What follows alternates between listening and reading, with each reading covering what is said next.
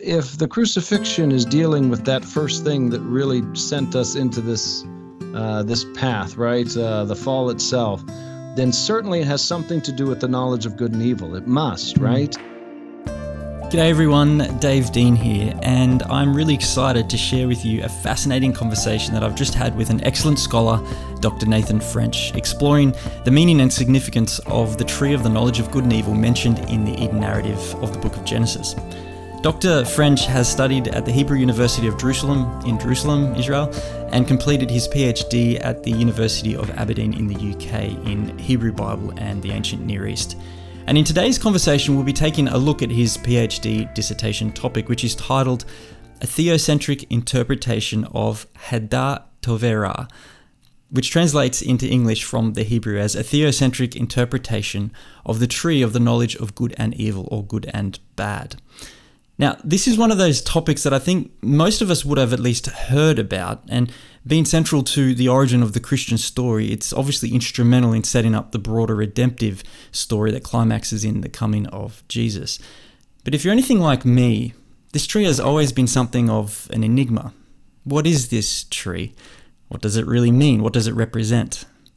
Well, today we'll be taking a deep dive into these kinds of questions, exploring how people have understood this tree throughout history and the ways knowledge of good and evil are spoken about throughout the Hebrew Old Testament, leading to Nathan's scholarly contribution to the conversation.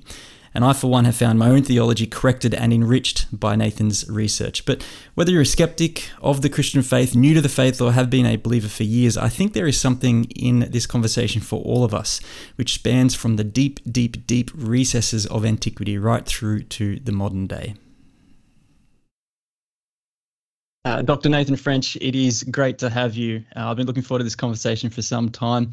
Uh, we're going to be here today talking to you about your PhD research, which is on the tree of the knowledge of good and evil.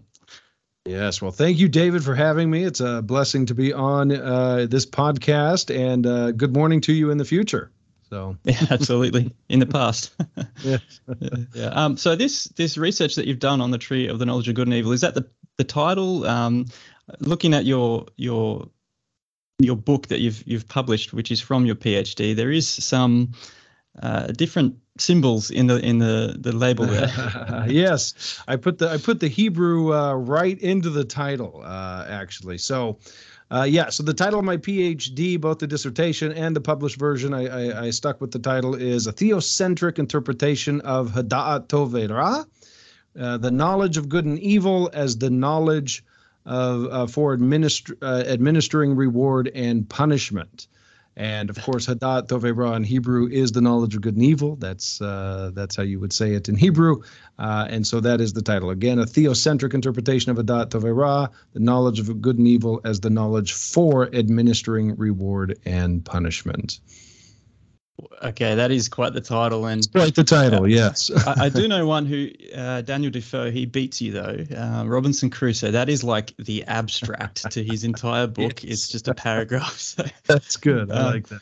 Couple of couple of sentences to go there, but um, okay. So a theocentric interpretation. Now Tove, right? That um, the Tov there is good and Ra is evil. Is that, that correct? That is correct. So Hada'at Tove Ra the knowledge of good, tov, ve, ra, and evil, ra being evil. Uh, of course, this is taken right from the phrase in Genesis 2 9, uh, where you have ve'etzachaim betokagan, you have the tree of life is in the midst of in the midst of the garden, uh, and um, ve'etzadat tovera, so and the tree of the knowledge of good and evil. But of course, when you get into the literature talking about uh, the knowledge of good and evil, it, they just call it Hadad Tovera. okay. Yeah. All right. So uh, on that point, like when we open up our Bibles, right, to the Eden narrative, it's right there in the first couple of chapters of Genesis. Uh, there's a lot of trees. Um, good for food, pleasing to the eye. Um, mm-hmm. Perhaps not the best for covering nakedness, as we find out in chapter three. um, but you know, we're getting ahead of ourselves. So, despite yeah. all of that, you know, the, the, author though clearly is drawing our attention to two particular trees in the midst yeah. or in, in the middle of the garden. And as you said there in Genesis two, chapter nine, we yeah. read about those two trees: the tree of life and the tree of of the knowledge of good and evil. What was it about that second tree, the tree of the knowledge of good and evil, yeah. that got your attention enough to spend years getting the highest degree degree we can obtain at university? Yeah, uh, PhD. Uh, well, I ate the fruit and I was hooked, I guess, in the end. No, I. Uh, what happened was I was a student at the Hebrew University doing my graduate work. Uh, in Jerusalem. And there was a course I was taking on Genesis 1 through 11. And for a midterm paper, we had to write uh, something between Genesis 1 and 6 and I thought uh, I was overloaded with languages at the time and all sorts of things I was studying uh, in addition to that course. And I thought, well, I, I could pick one of the two trees because there's a lot written on it. So surely there's plenty of information, lots of research. This will be a, a good topic. But the tree of the knowledge of good and evil stood out to me uh, for really the simple reason of knowing that the tree of life is all over the ancient Near East as a motif. So the tree of life, uh, sort of representing eternal life uh, in general, but but but other things as well beyond that. But really, eternal life essentially.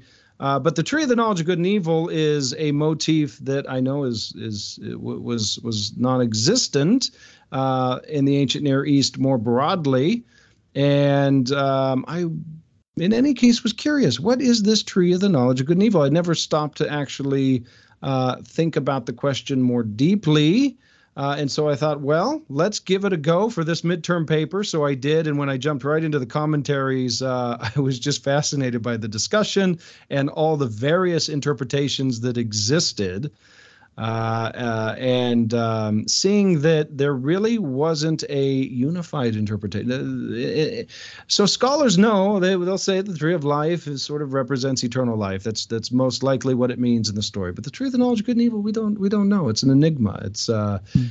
uh, it's uh, it's it's a mystery. So, anyways, I thought, well, this would be a great paper. So I did the paper um, got into the research, and what I found in the research was I couldn't find just one study I could go to to really unpack this. I had to go through commentaries and journal articles, and it just seemed that the rabbit trail just kept on going, of course, because it's been reinterpreted again and again uh, for a very long time, I should say, this motif. So, uh, anyways, uh, after that uh, time, my time at uh, the Hebrew University, I thought this would make for a good PhD project if somebody would be willing to uh, to supervise it and, and take that challenge on. And I uh, I found that someone in 2014 at the University of Aberdeen, uh, Professor Lena Sofia Tiemeyer, who is now actually teaching uh, in Sweden. Uh, she's professor at uh, School of Theology. there. So, anyway, she was at Aberdeen. I had written to her, and she thought it would be a fun study to uh, to to go with. So that's that's how I ended up doing it uh, and writing it uh, in the first place. So it really became uh, something that I thought, well, you know, this would be this would be good. I think for the academy in general, for the discussion, since there wasn't just one work you could go to on it. So, mm. well, certainly from my perspective, um, uh, having written a, a, paper at my during my the course of my MA, and then circling mm. back to that um, question earlier this year, thanks to Bible study, we're going through the book of Genesis. Uh-huh. And then some questions that I received, um, uh, you know, on the podcast uh, from the radio program that I'm, I'm involved with, um, around this, and then that that dove me back to some of the papers that I'd written. And and I got to ask, as you, well, when I reflected back on the paper that I wrote at my MA level, I, I cringe. uh, for you, having now moved on and done a PhD, how close was your MA work or your um, yeah your your paper that was originally written to where you kind of landed it after years and years of research? That's a that's a very good question. So it's uh, light years away from it for sure, right? I mean, it's the distance is is is long, but I think um, ultimately the main premise. Uh, the interesting thing was uh, in that paper that I wrote at the Hebrew University. I I at when I first jumped into it. I was simultaneously reading Second Samuel in my devotional time, and mm what was interesting was good and evil i noticed was all over the place in hebrew in the second samuel narrative. And um, it was it was that particular narrative that sort of led me to this idea well what if what if this is the knowledge of good and evil and has anybody sort of made that connection? And as i got into the commentaries what i found really fascinating is that second samuel the very narrative i was reading the david story the throne succession narrative became uh, or was very central to all the other interpretations.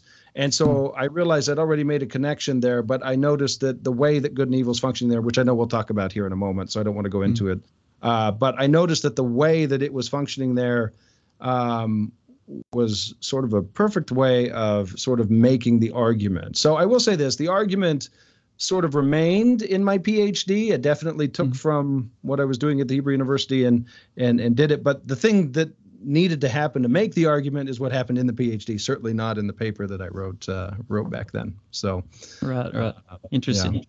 Yeah. Now, look, so I gotta ask.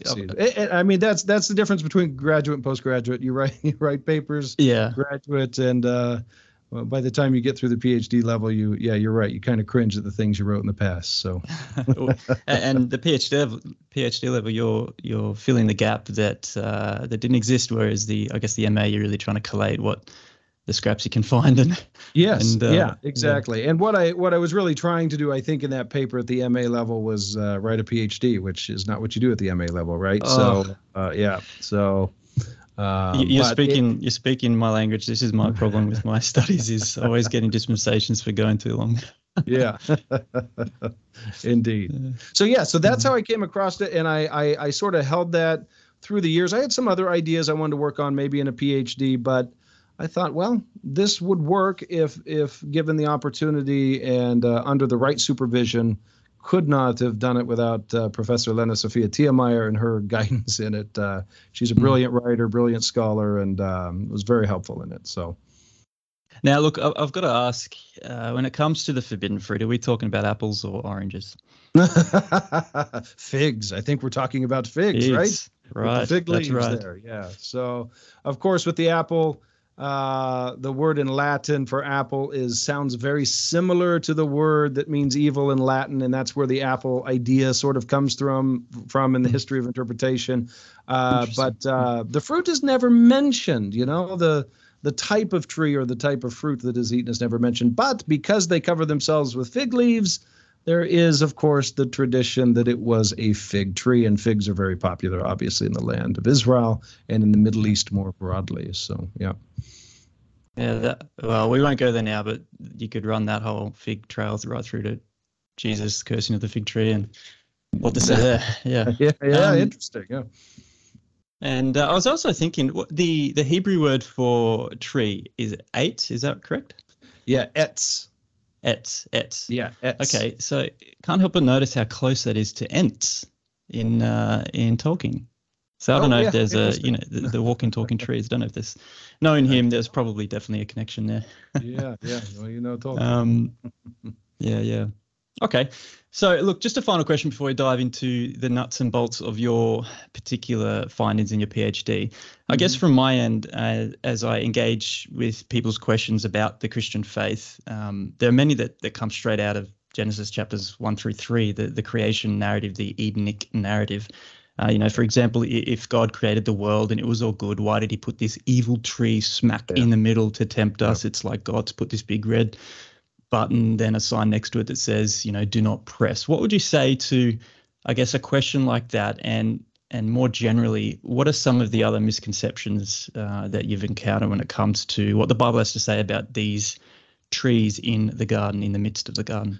Yeah, that's a very good question. Um, maybe I'll start with the misconceptions. Actually, I, I, because I, I, think that'll lead into the the the first question that you asked here. So, I think one of the misconceptions that we can take away from reading the Eden narrative, and you find this in different interpretations, you can hear it sometimes in the sermons, and that is that the trees are irrelevant to the story. Mm-hmm. Uh, that that really it's about something else altogether.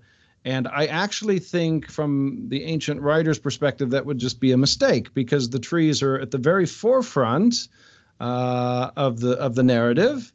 And though the tree of the knowledge of good and evil appears right in the middle, uh, the tree of life comes forth again at the end.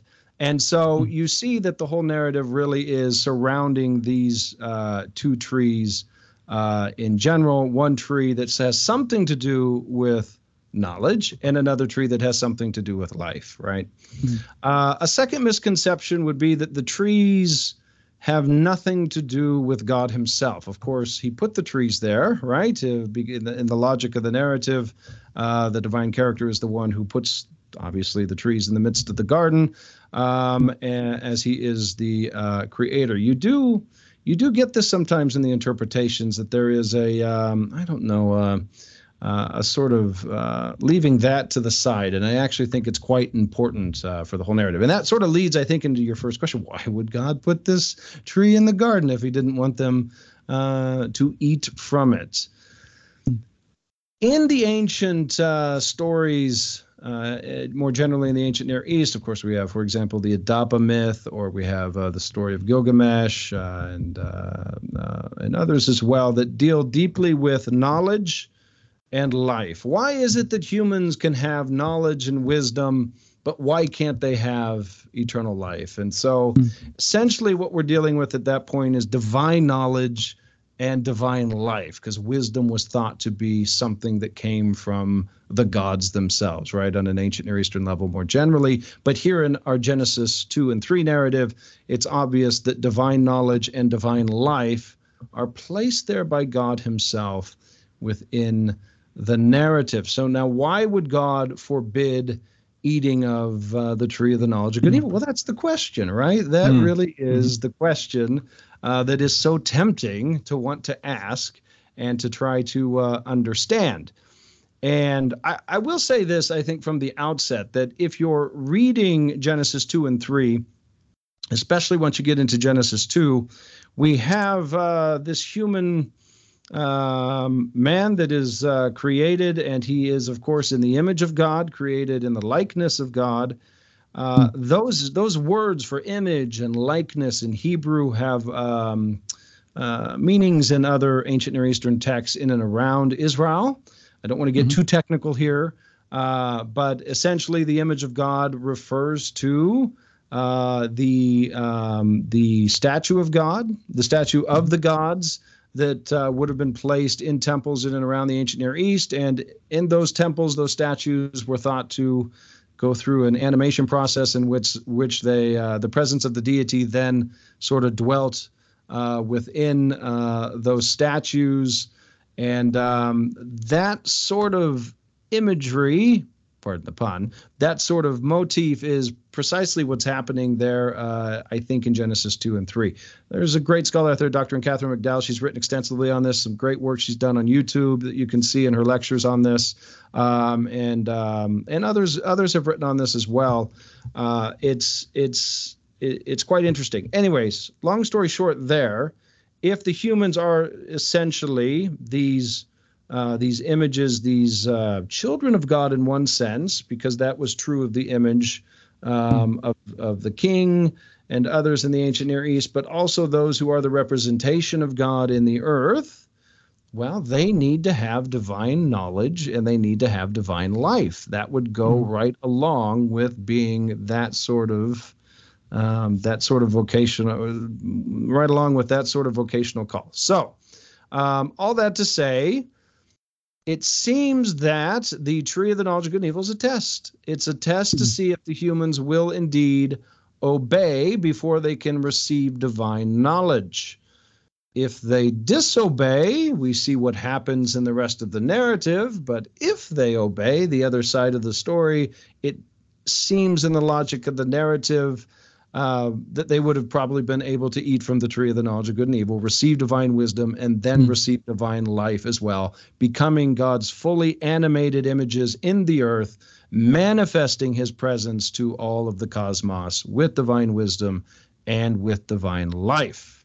Of course, wow. the Eden narrative tells us a whole different story in the end, doesn't yeah. it? So, yeah, yeah. Uh, yeah, so that that's that yeah. is uh, yeah, I, I think that's the best way to understand the narrative in my reading of it and all my study of it is that the tree of the knowledge of good and evil represents a divine test for good reason, which we'll get into. Uh, but ultimately, um, they they would have been allowed to eat of it if they would have just obeyed. So, uh, you've just skimmed the surface of a lot, but I guess what you're showing very briefly is that caricatures of the Edenic narrative, whether that's from a, you know, theologian scholar as um, a bigger heavyweight as a Ricky Gervais, um, when he gets up there and he and he does like a comedy skit or something, just tearing into the, the narrative, you know, it may make for a cheap laugh, but it, it really doesn't at all consider I guess, the, the substance of this millennia old text that we really need to get into the historical. Yeah. linguistic uh, grammatical kind of context and then even then you know um, it's still a work in progress but um, yeah, no, I appreciate that. And and something else that you you kind of hinted at there is the idea that perhaps we were, you know, always destined to eat from that tree. Is that yeah? Um, I guess the misconception to the whole idea of the tree of the knowledge of good and evil being this big bad red button, do not press, uh, this evil thing in the middle. It's it's not actually called an evil tree. It's called the tree of the knowledge of good Correct. and evil, or or, yeah. or bad, as I understand. Yeah. Um, yeah. Yeah. And we'll yeah, we'll get into that. I think that's good to put that out here before we get into the rest of this is to put that mm-hmm. idea out there that what if the tree itself or the knowledge itself is not bad or evil in and of itself. Like you said, it is a da tov ve'ra, mm-hmm. where I think one of the misconceptions is that a lot of people just hear it is the evil tree, for example. Yes. Uh, but it's not. It's the tree of the knowledge of good and evil slash bad and uh yeah. and we'll get into that so yeah yeah all right well let's get into it then so um. When, when i open up your your work the thing that i so appreciated is i guess what you were struggling to find in your own research and that is um some of the the different views or a catalog of the different views out there you've you've mined the hundreds and thousands of pages of literature to collate them all together to give us, I guess, a, a, a, survey or a classification of these kind of different interpretations of the phrase, uh, the knowledge of good and evil. So, could you just perhaps walk us through? Um, there's nine of them in total, but maybe just some of the, the main ones sure. that you came across and the more interesting ones. Yeah. Yeah, yeah, yeah. yeah. So uh, one of the one of the first interpretations that, it, and, and I really covered the critical scholarship from the 1850s forward um, and didn't deal with any more of the more uh, of the ancient interpretations. Though I do have them in footnotes every now and then of of, of different thinkers throughout uh, history that have that have come to this the table of this discussion. So, um, distinguishing the beneficial and the harmful is one of the first ones. So, to be mm-hmm. able to distinguish between what is good and what is bad, that is one of the first interpretations of. Uh, of the knowledge of good and evil, but that was dismissed quite quickly by the critical scholars. They they they did not see how this could be uh, the interpretation within the story. Moral discrimination, which is similar to that, except instead of between what is good and what is harmful, because Tov and Ra can could could mean that in its uh, in a very basic sense in Hebrew. Uh, we have what is good and what is evil in a moral sense, right? So we have m- moral discrimination, being able to discriminate that. Uh, wisdom that uh, what the humans receive as a type of wisdom from the tree is probably one of the most uh, widely agreed upon and held interpretations within critical scholarship. Uh, the problem with it is, what do you mean by wisdom, hmm. ultimately? All right, and within the discussion of wisdom, it's it is quite uh, varied. Uh, there's there's quite a um, there, there's really no consensus within that one interpretation of what wisdom means. So, for example, you have Proverbs that says, Get wisdom, get understanding, right? It seems that to have wisdom is the goal. Why is it forbidden if it is an interpretation of wisdom? So, uh, that's one interpretation. We'll get into that here as we move forward. I know I actually fall on this one. I think it is wisdom, but I define wisdom in a very, very, very uh, particular and nuanced way. Um, cultural knowledge, this one's fun. So, uh, the idea being that after they eat from the tree of the knowledge of good and evil, they put on clothes, right? Mm-hmm. And so that is uh, sort of this indication that humans now have the ability to build culture. Uh, we have that uh, in as we move forward in the Genesis chapters, all the way up to Genesis chapter uh, 11 with the building of the Tower of Babel. Uh, we have weapons, we have cities. So the idea being that out of the knowledge of good and evil, comes civilization, comes culture. Uh, that was one of the uh, one of the held interpretations um, by even Julius Wellhausen, uh, the uh, the great German uh, Hebrew Bible scholar. Uh, he would have he would have held to that. Sexual knowledge. This is a good one. So this is. held by this is the most widely held, I think, Jewish interpretation, especially the ancient Jewish interpretation, but even in a modern perspective, that Hadat Tovei Ra is simply a greater uh, a greater metaphor for the act of sex itself. Uh, and believe and it, what's really interesting about that is uh, the motifs in Genesis two and three work quite well for this. So, for example, uh, once we get to Genesis, uh, the end of Genesis 3, beginning into Genesis 4, Adam knows his wife and she bears a son, right? Uh, and of course, the root in Hebrew for that is yada. It's the same root that would be for knowledge. So we have it in our English translations to know his wife. Yada is the same root for knowledge that we have in the tree. Hada'at, yada, hada'at.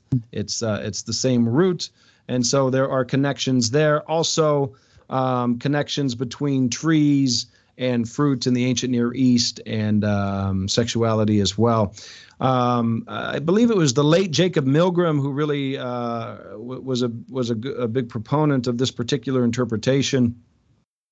And he really focused more on progeny, that you could bring good and evil into the world through progeny, essentially through mm. the bearing of children. Of course, with this, the great uh, well, we'll get into we'll get into another question on that. Uh, we have uh, maturity. Some think it's maturity, and then magic. Magic is one that is widely held as well. The problem with magic is how do you define it? Uh, the the better, I think, definition of magic in the ancient Near East is more likely um, how is it that you can do something or attain knowledge in order to get the gods to do something? Uh, and mm. so uh, I suppose if you were going towards divination, which which some do, um, they tend to to to fall into that interpretation, uh, and it and it it has some interesting parallels in the Eden narrative, nonetheless. I think in the history of research, what I'd like to say on that is that uh, it's it's a fun um, discussion to go through. So this is mm-hmm. sort of the the second chapter. It is the second chapter of my book, and my idea behind it is to get my reader going into the discussion of the critical interpreters and how they have tried to understand and interpret Hadat Dove Ra. Uh, and see all the wonderful connections that are being made by the scholars with other texts of the Hebrew Bible and interpretation. So, mm-hmm. but the, those are those are a few of them. Again, wisdom, uh, sexual knowledge, and magic are probably the most widely held, along with omniscience.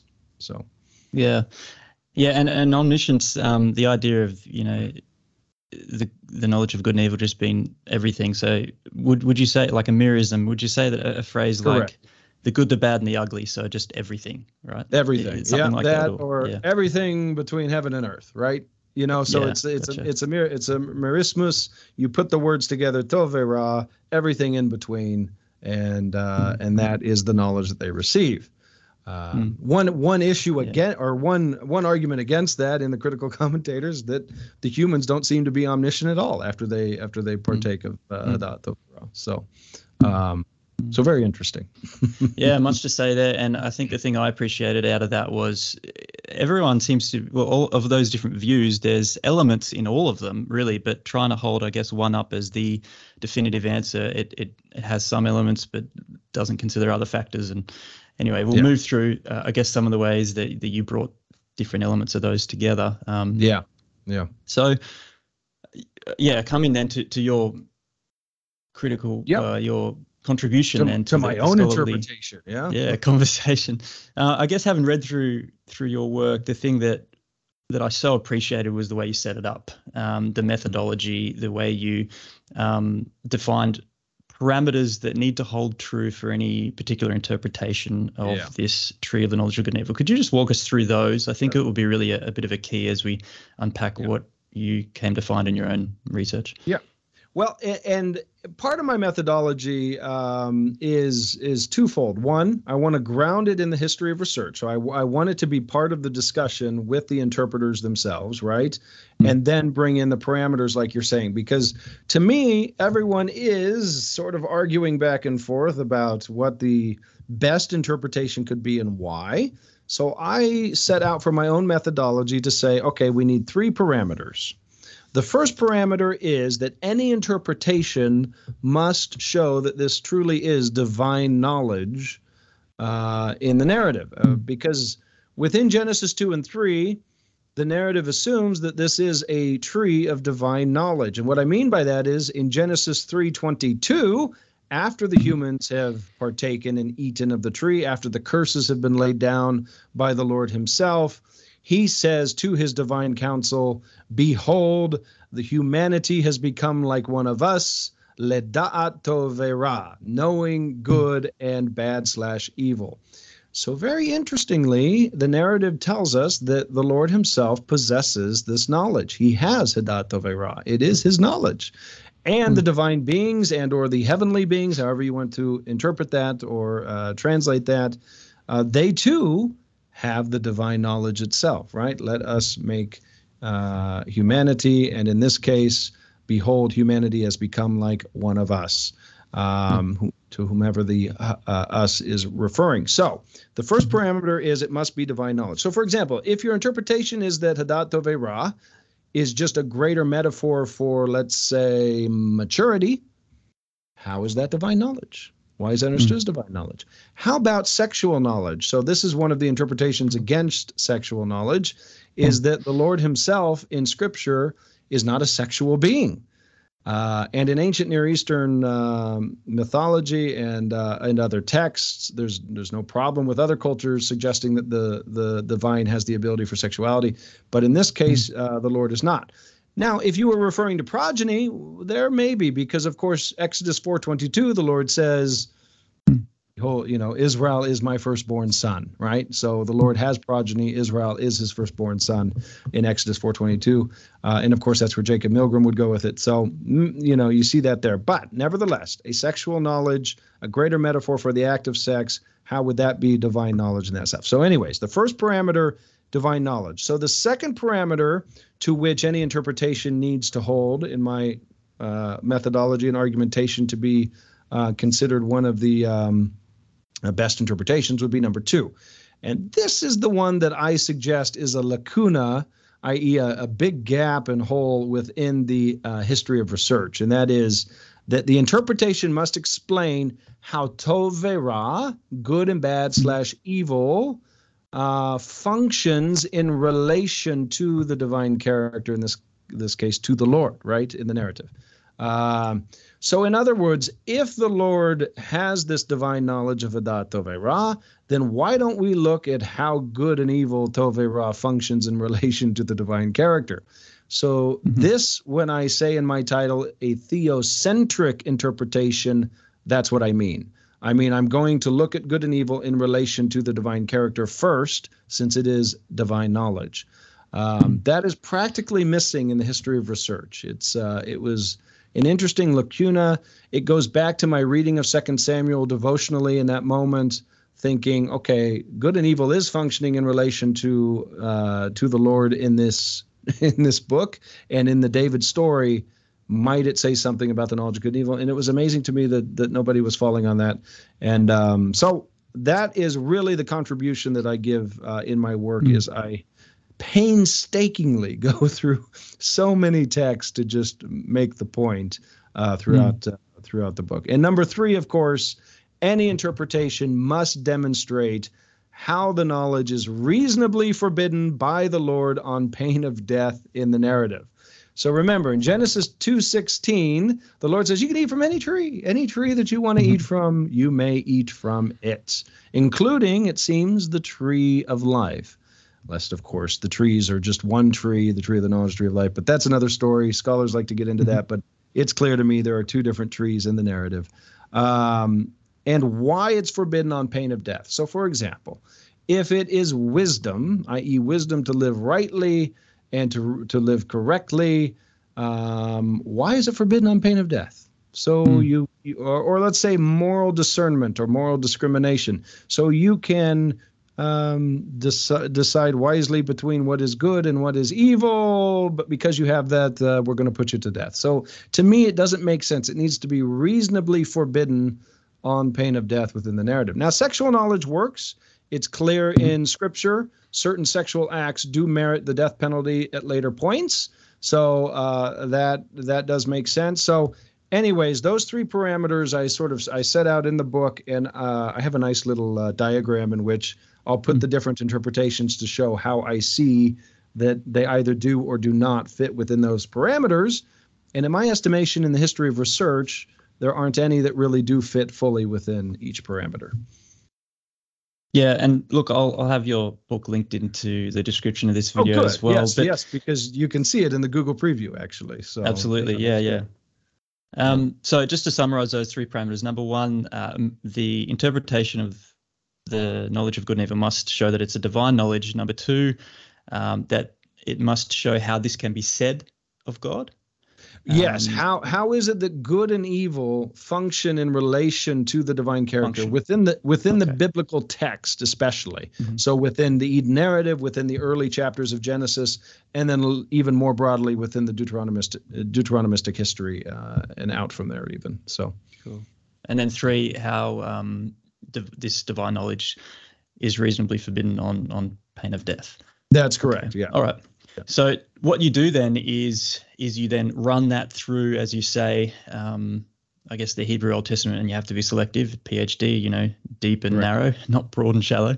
Um, and I guess what I appreciated as I as I looked at this in your work is the concern, your concern for the use of of words in their biblically historical context. I mean, Yeah. you know, the ancient uh, in the ancient Greco culture, an idiot was a private person. Well, it's not quite the idea of an idiot today. So, um, etymology is helpful and it takes us so far, but it's really Mhm. the way that these words are used in their grammatical, Mhm. historical context. Yeah. And, um, you know, on the historical side, you spend a lot of time mining some of these extant writings Yeah. from the ancient Near East. And Yeah. I understand there is a lot of symbolism tied to the ancient Near Eastern cultural views of trees. So, uh, quick question here How did you control against endless rabbit trailing of symbolic speculation here and not end up with some allegorical thing Yeah. that was just, yeah, yeah, you know, yeah. well beyond the scope of scripture?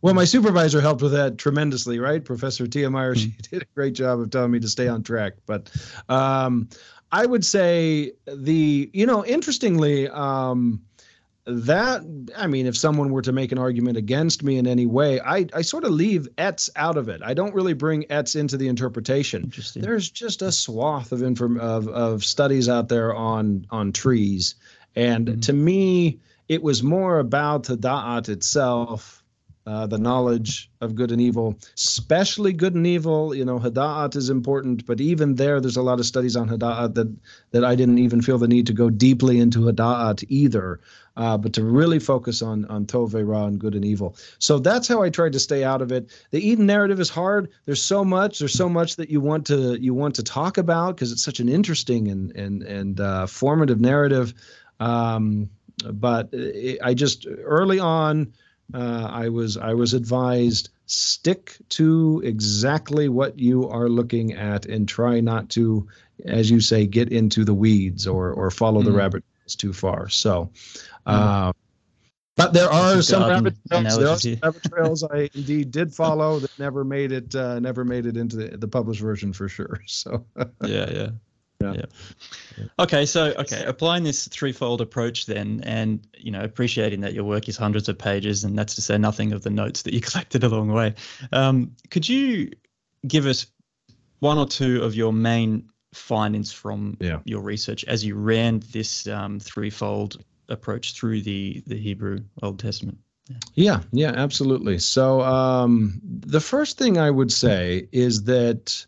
Uh, the motif of uh, of seeing the eyes opened of the humans when they eat of the tree, uh, obviously, is a motif that many would just suggest is a receiving of uh, of a knowledge or a wisdom. Their eyes were open to something new. That's that's sort of how the interpreters go with it. But I again, if we put the theocentric analysis on it, isn't it interesting that as the eyes are opened uh, to a knowledge of good and evil, we can easily point towards other eyes in the narrative that often are looking at good and evil, which are the Mhm. eyes of the Lord Himself, right? And uh, and I thought that was just a nice parallel that that really, again, it was hard to find anywhere in the history of research. Um, but to me, that is one of the most significant findings, and that is that often in the biblical narrative, we will see that the eyes of the Lord will judge something as good or as bad and evil. Really, it uses two roots. A lot of times, tov, but more often yashar, which is a meaning straight or correct or right. Um, it's another root, but but often when something is is bad or not in accordance with God's will, uh, ra is the word that is used. Uh, Mm. And of course, Ra, it could mean bad, it could mean evil, moral evil as we understand it. Um, it could also mean, in this case, not in accordance with uh, the divine will. I think that's a that's a big part of it. Uh, and then he, this is the most interesting part in my uh, argument, is that it could also mean just bad or misfortune.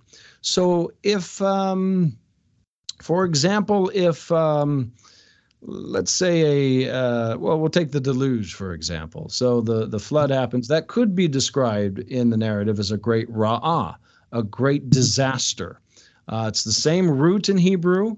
It's a different it's a permutation of that root um, and uh, and that's what it means. So it doesn't mean moral evil in that case doesn't mean uh, anything but something bad right? Something terrible a misfortune a disaster that has taken place, a ra'ah, but the same root nonetheless uh, in the narrative. So, what we often have in these narratives, is the eyes of, of the Lord judging something as good or bad, and then a consequent act of the Lord that brings forth something in the text that is also described as a tov or a ra'ah or an evil in that Mm. sense. So, the classic example in the David story, going back to Second Samuel, is of course, David says uh, to Joab, his commander, after he has Uriah murdered in the battle against the Ammonites, um, he tells Joab, Don't let this thing be evil in your eyes.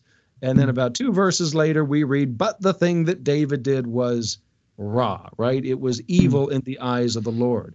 And once you get into the second, uh, into chapter 12, Nathan the prophet shows up and he says, Behold, speaking on behalf of the Lord, I'm going to bring Ra'ah upon you, David. Ra'ah mi batecha. I'm going to bring Ra'ah from your own household upon you, basically for what you did. So what we see is one, the eyes of the Lord seeing something as tov or ra, and then bringing forth something. Uh, the Lord then brings forth something uh, as a good or a bad, depending on whether or not it was tov or ra in that sense, right? So what is this? Well, to me, it's the whole process of retribution. Then, right?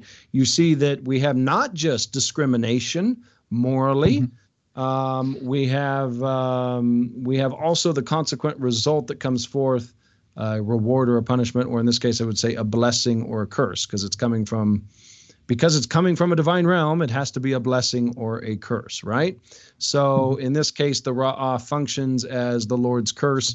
That then, if you read the David story and if you follow Ra'ah throughout the whole story, you see that the Lord's curse is working itself throughout the whole narrative and throughout the Mm. whole story. So that uh, is really the the most significant finding I would suggest uh, in my argument and uh, in what I tried to say with the knowledge of good and evil. Well, let's look at Tov Ra and how it functions in relation to the eyes of the Lord, and that seems to be how it functions. So, So okay, so I guess discrimination in, in the sense of um, knowledge or awareness. Uh, so Yeah. not discrimination in like a pejorative sense of the term that we might have today. no, no, no, no, no. Um, yeah, Yeah. yeah, no, okay, definitely not. And that language is coming right from the commentaries from a different era and a different time, so probably should be different. But to discriminate in the sense of to be able to divide, to be able to see differences, this sort of thing. Yeah. Yeah. So Yeah. that would be one, and then um, Yeah. Bringing forth as a result of what is observed or acknowledged or discriminated. Yes, Yeah. correct. Yeah. Yeah. And then uh so on top of that then I would then ask the second question. I do this in the in the book. The next chapter beyond that would be okay, if that's the case in relation to the Lord, let's look at it in relation to the humans. Does the same Mhm. thing happen with Tove Ra? And I argue it does. We see it in the David, in the Saul narrative, David and Naval, we see it as well, where Tove Ra is going back and forth, even to the point that Saul will say, I have done evil to you, David, but you have returned good to me, right? So there is Mhm. this uh, sort of reciprocal thing that's happening between the humans uh, with good and bad as well. That if you do good, you you get good back. If you do evil, Mhm. evil comes towards you. Uh, and then, of course, also interestingly, the covenantal aspect that within the covenants of the ancient Near East, there is this idea of good and bad relations. And Mhm. if you're in line with the covenant, you're in good relationship with the uh, one with whom you are in covenant, either the overlord or the suzerain. Um, and in in the language, uh, in the Sefire treaties, the Aramaic Sefire treaties of the uh, of the eighth century, mm-hmm. we have something very similar here with uh, the words that mean Tov and Ra in Aramaic going back and forth, um, mm-hmm. almost to the point that it seems possibly that what's being said is that uh, I will I will I will lay down the evil if mm. you don't conform to what the covenant demanded, right? So mm. sort of this going back and forth of Tov and Ra in that particular sense, which again is back to being able to um, divide what is good and bad in one's eyes, and then bringing forth a consequent reward or punishment that is described in these texts as a good or a bad. And I would say hmm. then the third thing on that, so those you know that sort of works there is number three, uh, the hermeneutical principle of divine retribution. And uh, this is known by scholars, especially Daniel Bodi has done wonderful work at the University of Paris on this. And um, mm-hmm. uh, this hermeneutical principle is the structuring element of historiography in the ancient Near East. So, what does that mean? Mm-hmm. It means that history in the ancient Near East is being written in accordance with a principle of interpreting events that happen. So, whether they are good or bad will determine how you write the history. And uh, that good or bad is coming from the divine realm, right? Hermeneutical principle of divine retribution. Now, the interesting thing is, and this is this was something that I stumbled upon about a year and a half into my research, and it sort of unlocked a lot of uh, a lot of this study that I, I didn't realize before, and that is that um, well, obviously the biblical narratives are structured according to this principle as well. So, hmm. so for example, if you're going to tell the story about how Solomon comes to the throne, how it is that the the son of the union between David and the wife of Uriah, how is it that that son is the next king of Israel? Well, you tell the story according to the hermeneutical principle of divine retribution, right? So the author is taking us through divine retribution in the story and showing how hmm. that retribution leads to Shlomo, to Solomon, becoming the next king of Israel. Um, you could do the Eden narrative. The Eden narrative is structured according to the hermeneutical principle of divine retribution, right? So hmm. the command is given, uh, the humans disobey the command, and by the end of the narrative, they are cast out of the garden, right? Curses come down and they're cast out of the garden. So you can see the structure. Judges, the whole Deuteronomistic history looks back to Deuteronomy to say, ah, this great ra'ah, this great evil has come upon us in the exile because we did not keep Deuteronomy, right? Or we did not do what the covenant demanded of us. So, um, so anyways, those are probably the three most significant findings. That's really at the very heart of my research and my argument uh, for for interpreting Hadat Tovera. This is so fascinating to me, and thanks to you, I cannot. I just see it everywhere.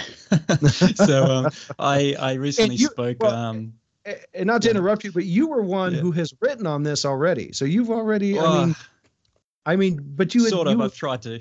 but but you came to the table with the question already, right? You said, "I I want yeah, to look into this too."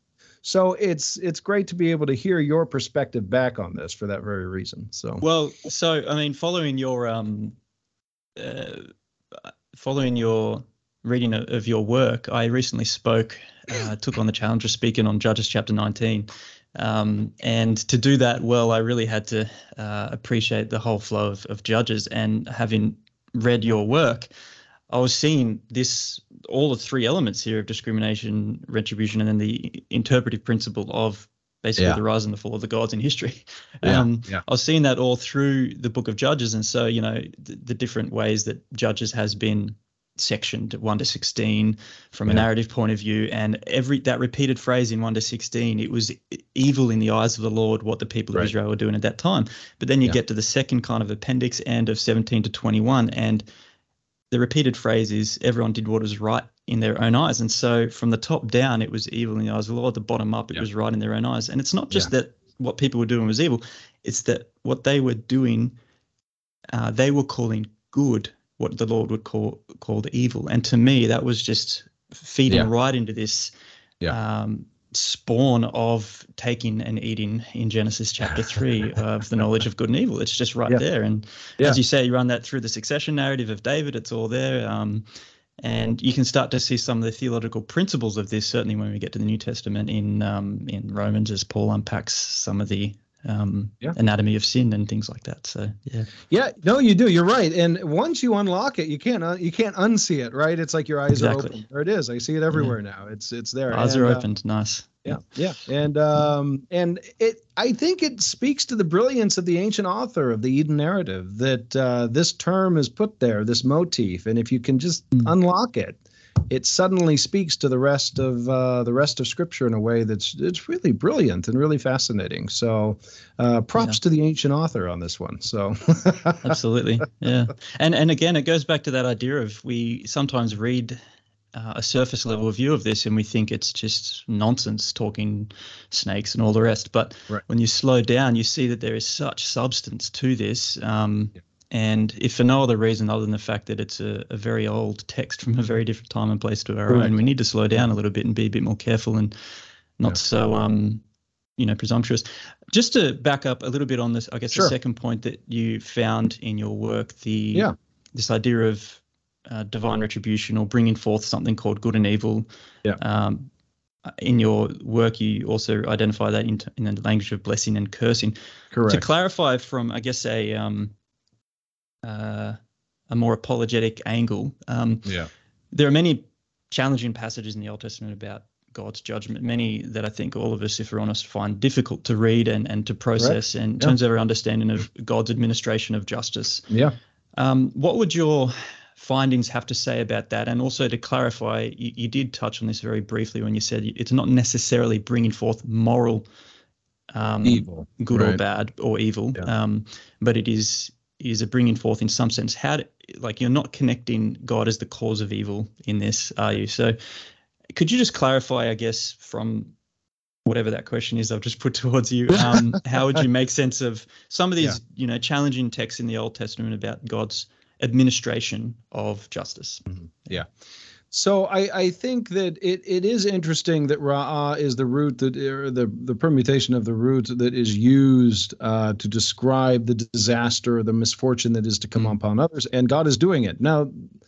The the text is not suggesting that God is doing moral evil, like what you're saying. The text would be perfectly fine to say that if it wanted to say that. I, I don't have any uh, doubt that the ancient authors were perfectly happy going there and saying that. In fact, you get close with some of the prophets uh, who who will challenge God on His justice and say, "How how can you use these wicked people to punish your you, you know your your people? How how can you do that?" And um, and so you you do have uh, some of that within Scripture, but never to the point of describing these occurrences as a. You even have Job who says, "Should we Mm. not we receive the good? Should we not receive the the bad, the ra?" Right. So it is it is there too, the evil. And what Job means there is the misfortune that's uh, come upon him.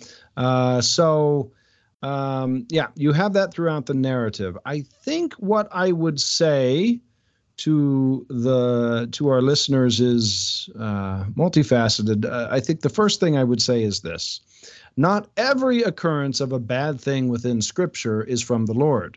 Right? That is evident. And that was true in other ancient Near Eastern texts as well. So, for example, you have that story in the Philistines where they end up with uh, the Ark of the Covenant. Things are not going so well for them, right? and they send it off and they sort of say, well, if what came upon us really was from from the Lord, right? Then uh, we'll see the cart go in the direction that it goes, and uh, and and this horrible thing that's happened to us will abate, and we'll know that it was the Lord. But if it was by chance, so even the characters within the narrative are willing to say if it was by chance that such a thing happened, right? So again, it brings it down to the level of interpretation. Um, what happens to Uriah the Hittite could have been described in the text as divine retribution. A horrible thing happened to him, but instead the text calls out the king who did it to him, the tribal chieftain who did did it to him, and uh, and then some horrible things happened to him, and the text is telling us that indeed that is divine retribution that has come upon him. Um, so the, the text is perfectly fine. Um, with the uh, with with having us to interpret rightly what is and is not divine retribution in one sense. Mm-hmm. Um, as far as God's justice, I, I, don't need to be one to uh, defend it. I don't know that it needs defending ultimately mm. um, uh, by any means. Uh, he is God. He can. I think the way that the Hebrew Bible would understand it, uh, and I think this is the real wisdom of Job, is mm. that God is uh, is is free to do what He wants uh, when it mm. comes to good and evil. I think that really is the point of Job. Now, the good news is He's good, right? uh, you can you can trust Him in it, but um, I think all humans, every generation, is going to have to just grapple with things that God does, and again um, just because God saw that the earth, uh, we'll say this, just because God saw that the the the evening and the morning of the first day was good, and that the light was good, doesn't mean that another judge somewhere is going to see it as good, right? Mm-hmm. Um, and so my point with that is that um, I you have to grapple with the things in the text that are there um, but I don't know that a defense is really uh, needed. And of course, I'm not trying to make that defense by any means. Mm. I'm just asking what is Hadad Tove Ra and how is the text describing it in that sense? Yeah, so, sure. Uh, but this I is how what I, what I, yeah, go ahead. Yeah. I was just going to say, I think what I find so interesting is, um, you know, you, you have a text like Judges 19, which is one of the most horrific yeah. kind of stories in the Old Testament there with the Levite and his concubine. Right. And that whole narrative in 19.1 is prefaced with um, in those days there's no king in the land and everyone did what was right in their own eyes. Yeah. In other words, God is not here. There is no king. There is no right. appointed one. Um, and so left to their own vices, devices, um, yeah. this is the result of a humanity trying to play at the administration of justice themselves, doing right. what is right in their own eyes, uh, which right. the Lord, by the way, in chapters 1 through 17 have been saying is evil. Um, yeah. and so the, I guess the thing that I struck me as I read that is okay, God isn't there, and this is a grim situation. Now, when God is there, there is justice that's handed down, and so the contrast of Judges 19 would be Genesis 19 with Sodom and Gomorrah. Um, right. And you have the whole exchange with Abraham before right. that city. Yeah. Uh, if there's, you know, 50, 40, 30, 20, 10, um, right. people that are, are righteous, will you spare it? And he says, yes, yes, yes, yes, yes um, but there weren't, and so justice came and it severed and ended the um, yeah. the kind of immorality that was going on there. But that doesn't happen in Judges, Judges 19. 19. No, it doesn't. And then um, what does happen is Israel sort of bands together as a result of this concubine, and then they it, it awakens them for a moment, but then they descend into their first civil war, and yeah. on and on and on we go. So yeah, it, yeah. It, it, it, it's a great point that you're making because I think it's uh, there's nothing in Judges 19 that suggests that that state of events is caused by divine retribution, right? There's exactly. nothing there exactly. that indicates that in the text. And that's the greater point to be made that the, the the authors of these texts are willing to interpret certain events, but not every event as uh, as being from God, and and that's that's the uh, that's the great thing about being the narrator and being the author. You have divine knowledge yourself or divine insight mm-hmm. that others uh, don't have uh, within the you know within the the logic of the text. So, um, but yeah, on that particular note, I think it's interesting. It's sort of like Psalm 82, and Psalm 82 uh, El or God there, the the, the chief uh, of of the divine council, he judges the other deities, right? The other gods or the other divine beings or the other heavenly beings, however you interpret it. He judges them in that particular narrative or in that particular psalm for not administering justice rightly in the earth. And this is the real point of Judges 19 is that everybody is doing what's right in their own eyes uh, mm God's justice, i.e., his uh, his mishpat, his moral will, is not being upheld in ancient Israel. They are like Sodom and Gomorrah. That's the point. That if you do what's right in your own eyes as a society, you will end up as as it is in Genesis 19. And even there, mm right, like you're saying, God does show up to deal with it and to to to put an end to, especially the um, the um, sorry, it's getting late here. The uh, what do I want to say the uh, the human violence, but but really the um, the innocent bloodshed is what I'm going for. Sorry, mm. so I'm thinking of Hamas in Genesis six innocent yep. bloodshed there leads to the flood. Innocent bloodshed is really the thing uh, that that that warrants divine retribution, and and you sort of see that in in some of these narratives. But it seems that as we move in out of Judges 19, yes, it devolves into a civil war, but there is sort of this idea that the humans are going to try to bring some justice to this situation. Um, and then, of course, the real divine justice comes, uh, at least in the Christian canon, in the Book of Ruth, right? Because mm-hmm. here comes the Moabitess who ends up in Bethlehem, which, if I remember right, is where the concubine was from uh, mm. in in the Judges 19 story. So there's a nice little parallel going on there, uh, parallel going on there between uh, between the two. So, and uh, to to walk through redemptive history to the apex of Golgotha, you know, yeah, I do see as I was reading what you're saying, the implications there in terms of, again, not that you necessarily go here in your your research, but just the many splintered thoughts that were coming out as I was reading this, the implications for the theories of the atonement. I mean, Galatians 3:13, the idea that Christ redeemed us from the yeah. cursed, from the yeah. bringing forth of Ra, uh, by becoming a curse, by becoming a, a Ra now. Um, that's it's that's I'm not quoting the Greek there. That's clearly the Hebrew, but you know the concepts are there in terms of becoming a curse and yeah. um, being accursed. It, it's mm-hmm. all there in the one, and he is the innocent one that that mm-hmm. that goes through that as well. So well, you're absolutely right about that, and I I haven't written on that. I'd, I'd probably like to, you know, as a of course this is just I'm just a Hebrew Bible scholar trying to answer this question within that particular context, and um, but speaking, I guess, as a as a Christian and and trying to do some some theology around this. Um, yeah, I think you're absolutely right. You know, I uh, I used to follow the I was raised Roman Catholic and stepped into the Pentecostal world and uh, have been there ever since. But I used to follow some of the uh, the Roman Catholic pilgrims from India as they would do the Via Dolorosa uh, during uh, during my time in Jerusalem. I, I, w- I would mm-hmm. go there and do it every Easter weekend. And uh, I remember the year in which I think I was writing this paper, so I was thinking about the knowledge of good and evil, right? Uh, but the first two stations, obviously, the condemnation of Christ and then the putting of the cross upon Christ, putting the crowns on him, and uh, uh, by Pilate and all of that.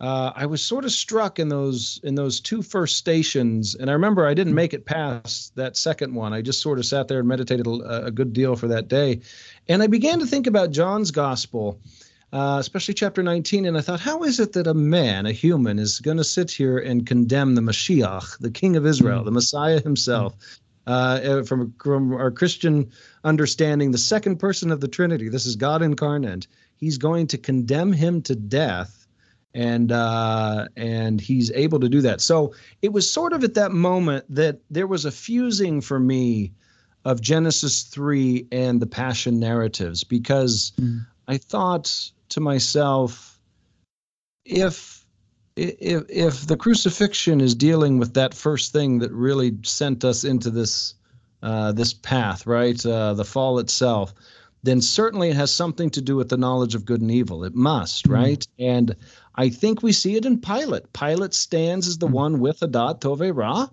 and he mm-hmm. speaks he speaks a judgment which is represented as a curse, and that judgment leads to the crucifixion. Now, Paul in Galatians three thirteen is you know quoting Deuteronomy 20 what is it like 21 23 mm. and that particular um, interpretation I think by Paul is to say look he is cursed by God because he's hanging on a tree. And that is very much a part yeah, yeah, yeah, exactly exactly. And that is very much a part of the ancient near eastern thought as well in this retribution uh, mm. piece. I remember George Mendenhall, a great scholar of the Hebrew Bible, though there's no textual evidence of this, he would say of the Hittites and their covenant uh, suzerain vassal treaties that um, mm. let's say they had a, a, a vassal in the land of Canaan, for example, and if that vassal was not obeying uh, the Hittite king or the overlord, uh, or or being faithful to him, that king could, in theory, according to the covenant, bring forth a military apparatus to punish that uh, vassal, and that would be interpreted as the materialization of the divine curse, according to the Hittite understanding of the blessings and the curses. So you see here how there is a a fusing of human and divine retribution that's happening there. You see this in the Hebrew Bible at multiple points And I think you see it right there in John's gospel in John chapter 19, where the human declares his judgment, but it is in fact God's materialization. It's the materialization of the curse of the Lord laid upon the Son. And um, it's a beautiful, beautiful thing when you when you study this deeply. And out of that comes the greatest tov ever, right? You couldn't have imagined this Mm. tov that was going to come out of this, the forgiveness of sins, followed by the resurrection of the dead. Uh, you couldn't make it up if you wanted to, right? It's it's the Mm. greatest tov that is offered to humanity, and uh, and it's all through God's retribution, right? Is doing of tov and of ra in that sense of blessing and cursing. And Paul, I think even there in Galatians goes on, right? That the blessing of Abraham, right? That the blessing of Abraham might come Mm. upon the Gentiles, that they might receive the Spirit then in that sense. So, so yeah, which is of course going back to Genesis 12, 1 to 3, the blessings and curses that God promises Exactly. through Abraham. Yeah. Yeah, Yeah. yeah, exactly. Mhm. And uh, there, there's a lot there. Yeah, yeah. He says to the he says to Abraham, "I will bless those who bless you, and I will curse those who curse you." Right. So, Mm. Same language. Yeah. Fascinating. yeah. um, yeah. So, okay. So that's a lot. Um, It could yeah. Could you just maybe sum that up again in brief? Sure. Um, what is the knowledge of good and evil? Yeah. So I am suggesting then that Hadat Tove Ra is divine wisdom for administering retribution. Tove Ra understood as reward and punishment, kind of blessing and cursing.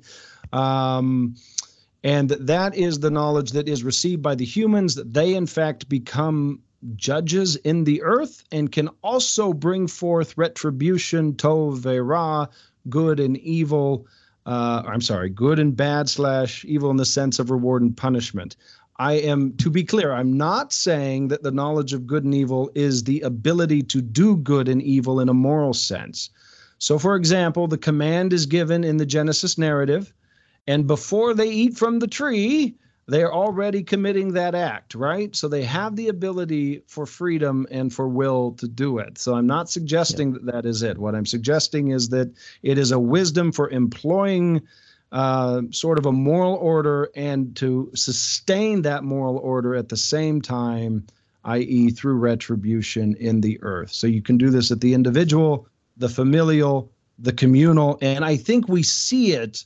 We see it so clearly, sort of at the geopolitical and macro levels on a cosmic level. Mhm. And I think John 19 is a great example where you might see that. So, Yeah. uh, sure. um, Yeah. yeah, yeah. And and so the the problem isn't to go back to that I guess misconception of the nature of the tree in the garden that we began with. The problem isn't certainly the tree, nor even the knowledge that is imparted by this tree, but rather the exercise thereof east of Eden in a way that is not under the administration of God. Yeah. Precisely, precisely, and for whatever reason, and that's very it's good you put that up because Genesis three twenty two is is quite clear. Before God can even finish his thought, He's already exiling them from the earth because He doesn't want them to um, to take from the tree of life and live and eat forever in this state. And it seems that until it also makes sense to me. Leviticus nineteen eighteen is quite clear, right? Uh, you shall not take vengeance against your neighbor, but you shall love your neighbor as yourself. Jesus makes Mhm. it clear that uh, do unto others as you would have them do unto you. I think you see this reciprocal uh, thing of retribution happening in those sorts of statements. And it would make sense to me that if humans are in um, in disobedience to the moral will of of God, at least from the logic of the Eden narrative, that's a problem and can be highly dangerous. Hence, my third parameter that uh, the knowledge is reasonably forbidden on pain of death. You cannot take this if you are not going to do what I say, type of thing. Yeah, that would be a an, a good part two to to explore the nature of death and and and the you know the way that that's come about. But we won't go there for now. It's, it's getting late for you, and It's um, deep. I'm yeah. just starting to warm up with my coffee though, so uh, it's, it's early early-ish here. well, you got a lot uh, to look, think just about bef- the morning. So Yeah, I do. I certainly do. And and I think, uh, or I hope that the listeners on reflection of this will just see this everywhere too as they open up their scriptures and read through it. Even look around the world today. I mean, we won't go there now, but just the idea of justice, social justice. I mean, Nietzsche, Beyond Good and Evil, Foucault, um, punishment, and uh, his review of um, of you know the penal systems. There's just it's all in the literature. It's it's so much a, a topic about these categories of good and evil. And what you're suggesting here out of the the deep recesses of some of the most ancient texts that we have is mm. this is all bundled up in the nature of creation, the nature of what it is to be human, and uh, ultimately our relationship with God, which I really, really do appreciate. Yeah. Yeah. Well, thank you. Um, yeah. and, and I guess to that point, um, before we wrap up, you know, scripture, as I understand it, is not just for the download of information. It's it's no also to do with transformation. And I'd love to hear, uh, I guess, personally from you, how this study has mm-hmm. transformed your personal view of mm-hmm. God and, and how you think it could help others, believers or skeptics alike. Mm-hmm. Yeah, yeah, that is a uh, that yeah that was that's a d- difficult question. I think it's still affecting me in many ways. Um, it was it's funny I it well, I, I, often I had this book, you know, on my on my shelf by Anne Marie Kitz. The title is is is "Cursed Are You?" Right, a phenomenology of Akkadian and Hebrew uh, uh, text, uh, cursing in Akkadian and Hebrew text. And anyways, mm-hmm. I, I, saw that my whole PhD, and I thought maybe it was the PhD, but uh, but maybe it's more than that. But there's there's so much to this to be um, uh, to to to really bring formation. I think as you dive deep into Scripture, as you've seen, just reading Judges, it really unlocks sort of how the narrative is moving and where it's going. Ultimately, to the greatest good of all, when you get to the cross, and uh, you have this fusing of divine and human retribution to bring forth the greatest good for humanity possible, mm-hmm. and um, I would say this one one thing that really hit me during this time was divine freedom. I did not really I mean I guess I've always thought of God being free, but in this case I really saw it in a way that uh, I can't unsee it now. God is free to do what He wants as Creator in the in the midst of this discussion of of of good and bad, and I think that's the great lesson of Job. Ultimately, who is suffering because he is so righteous. That's why he's chosen to suffer because he's such a righteous person. Um, it's a flipping of the retribution principle in that particular narrative. Uh, but interestingly, at the end, you know, Job finally sees God and says, I repent in dust and ashes. You know, so this whole story, Job really wants to uh, take him to uh, to court and to say you're not managing the universe correctly. But by the end, um, just seeing God uh, suggests to Job that I think God is free to do what he wants and mm-hmm. that that Job must worship him in that. And I think this, I, I don't, I don't think that that's, um, I think that's sort of the highest point that wisdom can go. I mm. think that we see that with Jesus, who submits himself to the cross and to the will of the Father in that divine freedom. Number two, he does bless and curse. And this is an hmm. interesting one. There's a lot today in evangelicalism, uh, a lot of theologians who are suggesting that God does not bless and curse, certainly could not curse. God of love could not do that and um, and I think the Hebrew scriptures are clear on it that no, yes, he does, and that that that should be part of your theology. Be very careful, I think, with that. Um, I think that sort of goes along with uh, with line number one, and then this one's great, mm. number three. Those two are sort of they put you in a place of awe and uh, mm. and uh, reverence and and fear, but not in a scared fear. But but that definitely has been part of uh, my thinking of late and in, in, in, reflecting on this. But number three, he's an ancient spirit. Now this is the fun thing. Mm-hmm. I was uh, I was reading the Adapa myth uh, from anywhere between the 14th and 12th centuries uh, BCE, uh, a story that's similar kind of to the Eden narrative. It's a uh, uh, you know it's about knowledge and it's about life and how it is that humans have uh, wisdom, but uh, but they're forbidden life from the gods, eternal mm-hmm. life, and very similar in some respects to the narrative, but also different. And um, I don't know. I mean, like I said, an ex Roman Catholic turns Pentecostal, baptized Roman Catholic turned turned Pentecostal.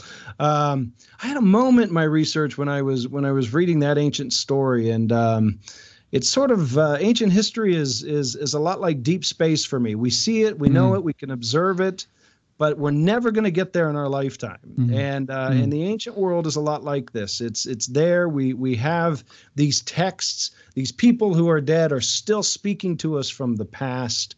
Mm-hmm. And uh, and I think that what what this study for me anyways led me to was that um, God chose these ancient peoples to reveal Himself to the world, and mm-hmm. uh, He is that ancient spirit, that spirit of old, right? He is the the uh, the ancient of days, if you will, and um, mm. that was really solidif- solidified for me in this. I don't I don't view the ancient past anymore as something way off in the distance. It's near like I said, we can see it, but uh, but still somewhat closed off, just like Mhm. uh, just deep space in that sense. So, Yeah.